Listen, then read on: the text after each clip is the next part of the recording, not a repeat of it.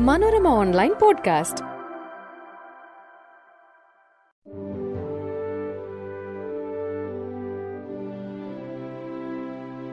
നമസ്കാരം ഞാൻ Sebin Pius. Manorama online പോഡ്കാസ്റ്റിലേക്ക് സ്വാഗതം.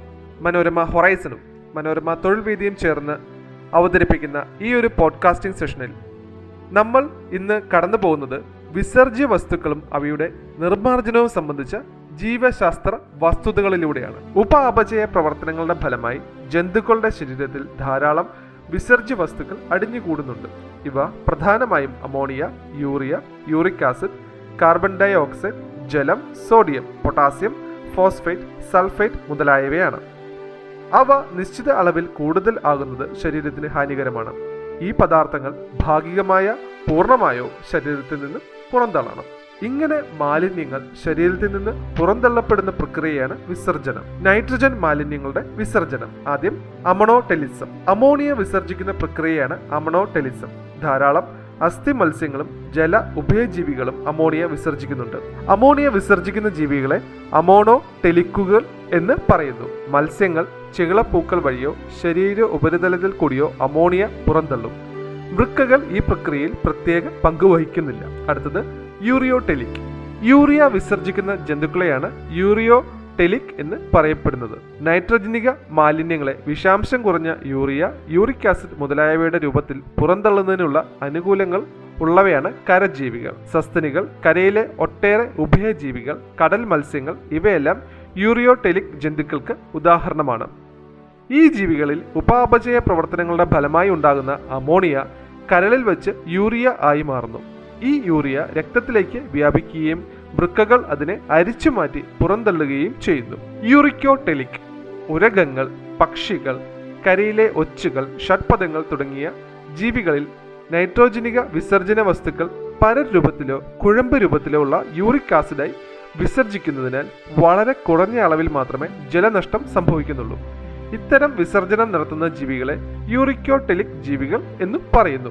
വിസർജന അവയവങ്ങൾ. അകശേരുക്കളിൽ ലഘുഘടനയോട് കൂടിയ നാളികളായോ കശേരുക്കളിൽ സങ്കീർണമായ നാളുകളോട് കൂടിയ വൃക്കയുടെ രൂപത്തിലും വിസർജന അവയവങ്ങൾ കാണപ്പെടുന്നു. പരന്ന വിരകൾ റോട്ടിഫയറുകൾ ചില ഇനം അനലിഡുകൾ ആംഫിയോക്സ് പോലെയുള്ള ശിരോഗ ശേരുക്കുകൾ എന്നിവയിലെ വിസർജന അവയവങ്ങൾ ജ്വാലാകോശങ്ങൾ അഥവാ പ്രോട്ടോ നെഫ്രിഡിയകളാണ് അയോണുകളുടെയും ശരീരദ്രവങ്ങളുടെയും അളവ് നിയന്ത്രിക്കുക അഥവാ വ്യതിവ്യാപന നിയന്ത്രണമാണ് പ്രോട്ടോ നെഫ്രിഡിയകളുടെ പ്രാഥമിക കർത്തവ്യം.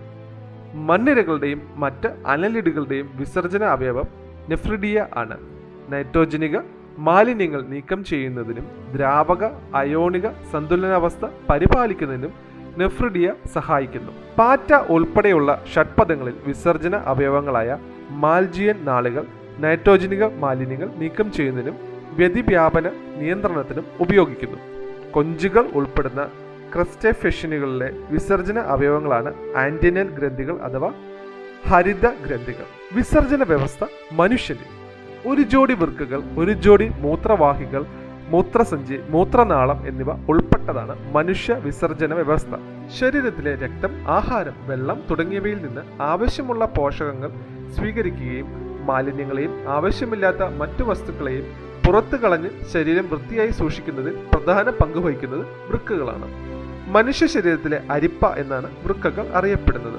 ചുവന്ന തൗട്ട് നിറത്തിൽ പയറുമണിയുടെ ആകൃതിയിലുള്ള വൃക്കകൾ അവസാനത്തെ തൊറാസിക് കശേരുവിനും മൂന്നാമത്തെ ലംബാർ കശേരുവിനും ഇടയിലായി ഉദരാശയത്തിന് പുറം ഭാഗത്ത് അകഭിത്തിയോട് ചേർന്ന് സ്ഥിതി ചെയ്യുന്നു.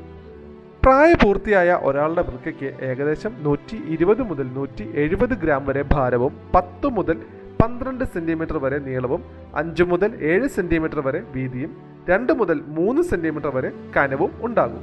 വൃക്കയുടെ അവതല രൂപത്തിലുള്ള അകവശത്തിന്റെ മധ്യഭാഗത്തുള്ള ഇടുക്കിനെ ഹൈലം എന്ന് വിളിക്കുന്നു. മൂത്രവാഹിനി രക്തക്കൊഴലുകൾ നാടുകൾ എന്നിവ വൃക്കയ്ക്ക് ഉള്ളിലേക്ക് പ്രവേശിക്കുന്നത് ഇതിലൂടെയാണ്.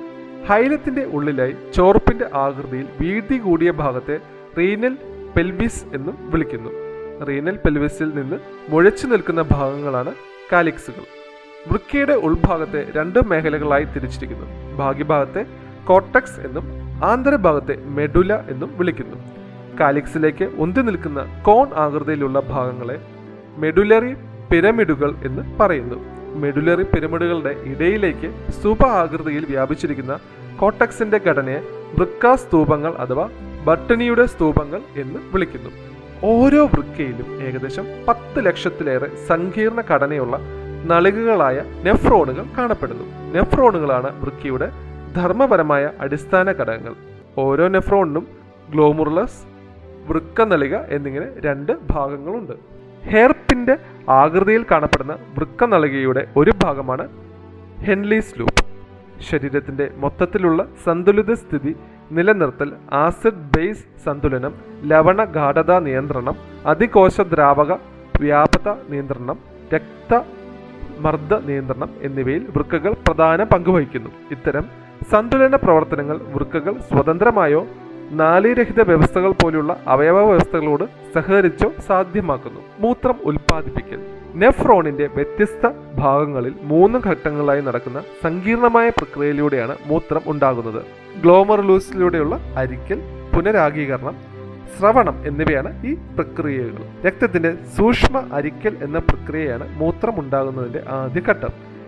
ഗ്ലോമർലൂസിൽ നിർവഹിക്കപ്പെടുന്നതിനാൽ അത് ഗ്ലോമർലൂസിലൂടെയുള്ള അരിക്കൽ എന്നറിയപ്പെടുന്നു. ഒരു മിനിറ്റിൽ ശരാശരി ആയിരത്തി ഒരുന്നൂറ് മുതൽ ആയിരത്തി ഇരുന്നൂറ് മില്ലി ലിറ്റർ രക്തം വൃക്കകൾ അരിച്ചു മാറ്റുന്നു.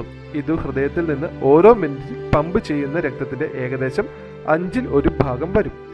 ഗ്ലോമറുലസിന്റെ രക്തലോമികളിലെ രക്തമർദ്ദം മൂലം രക്തത്തിന്റെ അരിക്കൽ പ്രക്രിയ സാധ്യമാവുന്നു. ഒരു മിനിറ്റിൽ വൃക്ക അരിച്ചു മാറ്റുന്ന അവശിപ്തത്തിന്റെ അളവിനെ ഗ്ലോമർലോസിലൂടെയുള്ള അരിക്കൽ തോത് എന്ന് വിളിക്കുന്നു. പൂർണ ആരോഗ്യവാനായ ഒരു വ്യക്തിയുടെ ഗ്ലോമറുലാർ ഇൻഫിൽട്രേഷൻ റേറ്റ് ഏകദേശം നൂറ്റി ഇരുപത്തിയഞ്ച് മില്ലിമീറ്റർ പെർ മിനിറ്റ്. അതായത് ഒരു ദിവസം നൂറ്റി അൻപത് ലിറ്റർ ആണ്. ഗ്ലോമർലൂസിലൂടെയുള്ള അരിക്കൽ തോത് നിയന്ത്രിക്കുന്നതിന് വൃക്കകളിൽ തന്നെയുള്ള സംവിധാനമാണ് ജെക്സ്റ്റ ഗ്ലോമുലാർ അപ്പാരറ്റസ്. ഒരു ദിവസം രൂപപ്പെടുന്ന ഗ്ലോമുലാർ അവിഷിപ്തത്തിന്റെ അളവും വിസർജിക്കുന്ന മൂത്രത്തിന്റെ അളവും താരതമ്യം ചെയ്താൽ ഗ്ലോമർലൂസിലൂടെയുള്ള അവിഷിപ്തത്തിന്റെ ഏതാണ്ട് തൊണ്ണൂറ്റി ഒൻപത് ശതമാനവും വൃക്ക നളികളിൽ പുനരാഗീകരണം ചെയ്യപ്പെടുന്നു എന്ന് വ്യക്തമാകും. ഈ പ്രക്രിയയാണ് പുനരാഗീകരണം.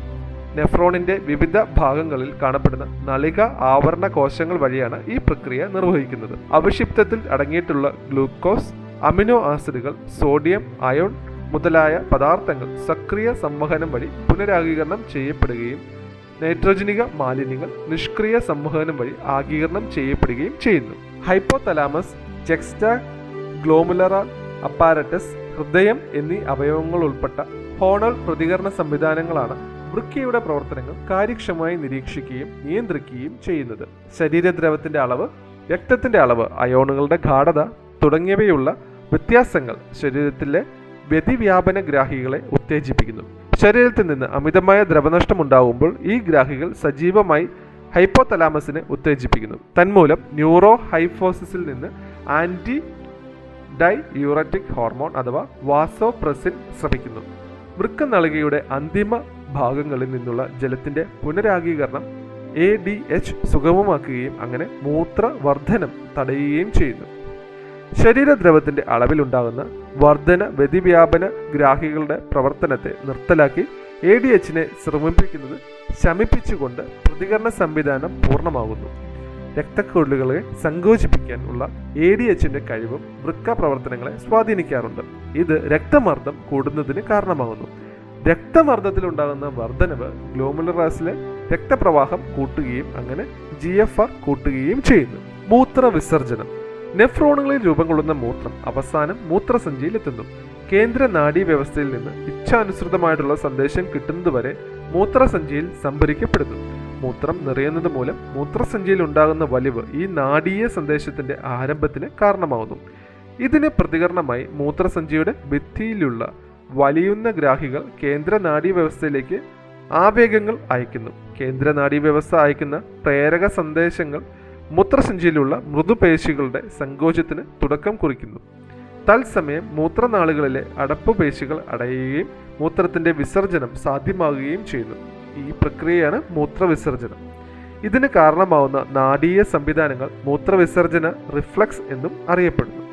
പ്രായപൂർത്തിയായ മനുഷ്യൻ ശരാശരി ഒന്ന് മുതൽ ഒന്നര ലിറ്റർ വരെ മൂത്രം ഒരു ദിവസം വിസർജിക്കുന്നു. പി എച്ച് മൂല്യം ആറ് ഉള്ള ഇളം മഞ്ഞ നിറത്തിലുള്ള ദ്രാവകമാണ് മൂത്രം. ശരാശരി ഇരുപത്തഞ്ച് മുപ്പത് ഗ്രാം യൂറിയ മനുഷ്യൻ ഒരു ദിവസം വിസർജിക്കുന്നു. യുറീമിയ വൃക്കകളുടെ ക്രമരഹിത പ്രവർത്തനം മൂലം യൂറിയ രക്തത്തിൽ അടിഞ്ഞുകൂടുന്ന അവസ്ഥയ്ക്ക് പറയുന്ന പേരാണ് യുറീമിയ. ഹീമോ ഡയാലിസിസ് എന്ന പ്രക്രിയ വഴി യൂറിയ നീക്കം ചെയ്യുകയാണ് ഇതിനുള്ള പ്രതിവിധി.